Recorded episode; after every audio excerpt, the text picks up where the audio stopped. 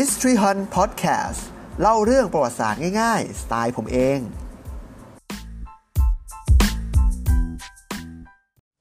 สวัสดีครับ ผมต้าวัฒไทยครับ และนี่คือปริศนาโบราณคดี รายการที่ผมจะนำเอาคำถามเกี่ยวกับประวัติศาสตร์แล้วก็โบราณคดีมาไข มาเล่าให้ฟังครับผม เนื่องจากวันนี้เป็นวันวิสาขบูชา ซึ่งเป็นวันที่พระสมณโคดมทรงประสูติตรัสรู้แล้วก็ปรินิพพาน ดังนั้น คำถามตั้งต้นในวันนี้จะเกี่ยวข้องกับเรื่องนี้ครับผม ทราบไหมครับว่า จุดร่วมนอกจากการมีพระพุทธเจ้าอยู่ในเหตุการณ์ของ3ซีนนี้ก็คือ ประสูติตรัสรู้แล้วก็ปรินิพพานเนี่ยคืออะไรครับผม ทราบไหมครับ ถูกต้องแล้วครับ ทั้งสามเหตุการณ์เกิดขึ้นใต้ต้นไม้ครับผม แต่ทีนี้แหละครับนี่แหละคำถาม ทราบไหมครับว่า ในเหตุการณ์การประสูติของพระพุทธเจ้า การตรัสรู้ของพระพุทธเจ้า แล้วก็การปรินิพานของพระพุทธเจ้าเนี่ยเกิดขึ้นใต้ต้นอะไร เราจะไปหาคำตอบเรื่องนี้ไปพร้อม ๆ กันครับผม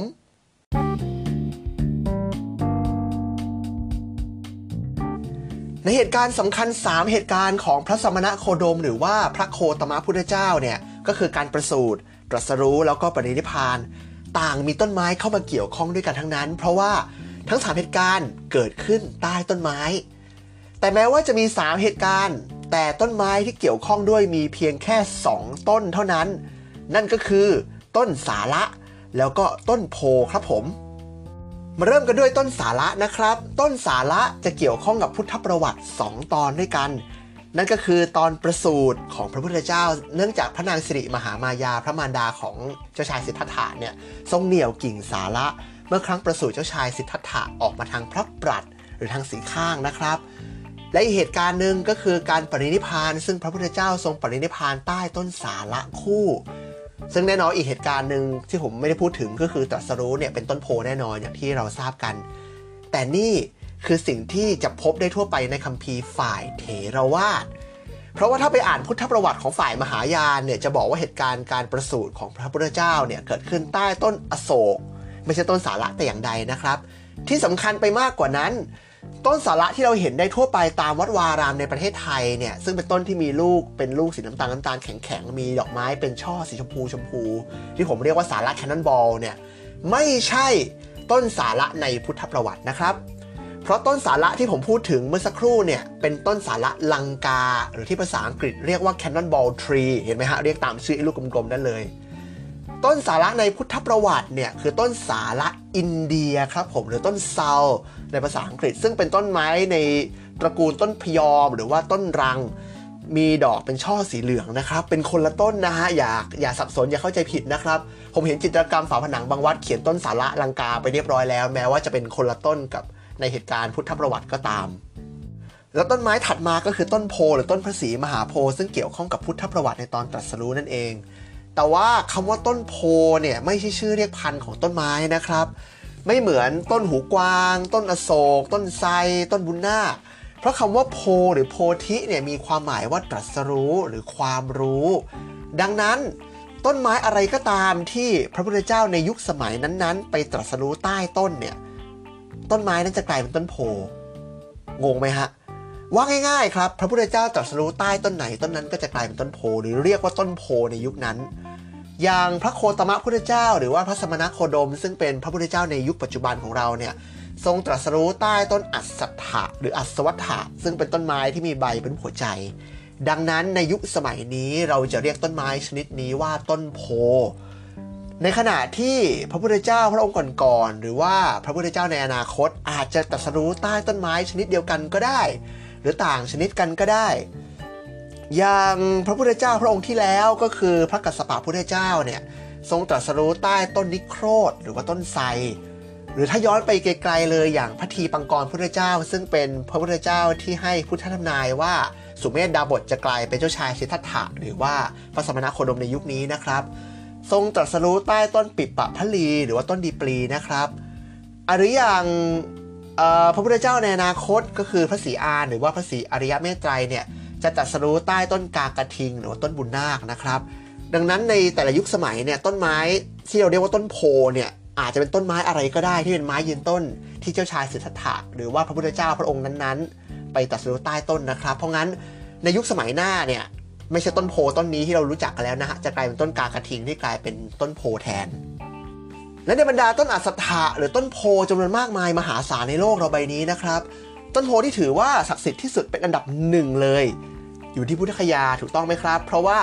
พุทธคยาเป็นสถานที่ตรัสรู้ของพระพุทธเจ้าพระองค์ปัจจุบัน แต่ว่าต้นโพธิ์ที่เห็นในปัจจุบันเป็นคนละต้นกับต้นโพธิ์ที่เจ้าชายสิทธัตถะตรัสรู้นะครับ เพราะต้นโพธิ์ต้นนี้เป็น generation ที่ 4 แล้วไม่ใช่ gen หนึ่งนะครับ เพราะต้นโพธิ์ต้นแรกหรือ gen หนึ่งเนี่ยมีอายุมาจนถึงแค่รัชสมัยของพระเจ้าอโศกมหาราชก็คือในราวพุทธศตวรรษที่ 3 เท่านั้นเอง เนื่องจากพระเจ้าอโศกเนี่ยทรงนับถือต้นโพธิ์นี้มากเสด็จไปบูชาบ่อยๆจนนางติสยรังสิตซึ่งเป็นพระมเหสีเนี่ยทรงอิจฉาต้นโพ ซึ่งถ้าดูจากรูปการนะฮะเราเชื่อว่าพระเจ้าอโศกเนี่ยคงไปหาต้นโพบ่อยมากกว่าพระมเหสีแน่ๆเลย ก็เลยทรงอิจฉาต้นโพ พระนางก็เลยส่งคนไปทำลายต้นโพ บางคนก็ว่าส่งคนไปตัดต้นโพเลยตรงๆ บางคนว่าร้ายกว่านั้นทรงเอายาพิษไปรดต้นโพทุกวันจนเหี่ยวแห้งตายไปเองนะครับพอต้นโพต้นแรกตายไปพระเจ้าโศกก็เสียพระทัยมากๆเลย ก็ทรงตั้งจิตอธิษฐาน ขอให้ต้นประสีมหาโพงงอกขึ้นใหม่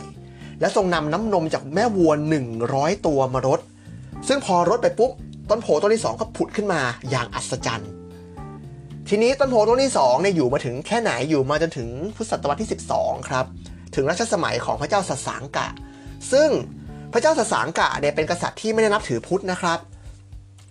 พระเจ้าสสางกะเนี่ยทรงส่งคนมาทำลายต้นโพด้วยกันถอนรากถอนโคน ไม่เพียงแค่นั้นเอาไฟมาสุมอีกสุมตรงดินตรงนั้นแหละเพื่อไม่ให้ต้นโพงอกขึ้นมาใหม่ได้อีก แต่ว่าเป็นโชคดีของเราที่มีกษัตริย์พระองค์หนึ่งชื่อพระเจ้าปุรณวรมัน ได้ทอดพระเนตรเห็นต้นโพตายลง แล้วก็ทรงตั้งจิตอธิษฐานขอให้ต้นโพงอกขึ้นใหม่ และทีเนี้ยน้ำนมวัวร้อยตัวจะน้อยไป พระเจ้าปุรณะวรมันก็เลยนำน้ำนมจากวัว 1,000 ตัว มาเทรดลงไปบนซากของต้นมะสีมหาโพก็คือไอ้ตรงที่โดนเผาเนี่ยหลังจากนั้นต้นโพต้นที่ 3 ก็ผุดขึ้นมาอย่างอัศจรรย์อีกโอ้โหอลังการมาก แล้วผุดขึ้นมารอบเนี้ยเพื่อป้องกันไม่ให้ใครมาทำลายอีก ก็ทรงทำรั้วที่เป็นกำแพงหินล้อมต้นโพเอาไว้นะครับ ซึ่งต้นโพต้นนี้ถือว่าอยู่มายาว เพราะว่า อยู่มาจนอายุเป็นพันๆปีเลยนะฮะ อยู่มาจนถึงสมัยที่อังกฤษเข้ามาปกครองอินเดียแล้วคนท้ายๆที่ทันเห็นต้นโพธิ์น่าจะเป็นเซอร์อเล็กซานเดอร์คันนิงแฮมซึ่งเป็นนักโบราณคดีชาวอังกฤษที่เดินทางมาที่พุทธคยา แล้วก็ทันเห็นต้นโพธิ์ต้นนี้ที่เป็นต้นที่3เนี่ยทรุดโทรมมากแล้วก่อนที่ต่อมาจะหักโค่นลงเพราะเกิดพายุใหญ่นะฮะโดยหักโค่นในประมาณปีพุทธศักราช 2421 ถึง 2423 นะครับ จากนั้นก็เลยมีการนำหน่อพระศรีมหาโพธิ์มาปลูกในจุดเดิมนะฮะก็กลายเป็นต้นโพธิ์ต้นที่ 4 ซึ่งก็คือต้นที่เราเห็นในปัจจุบันนั่นแหละ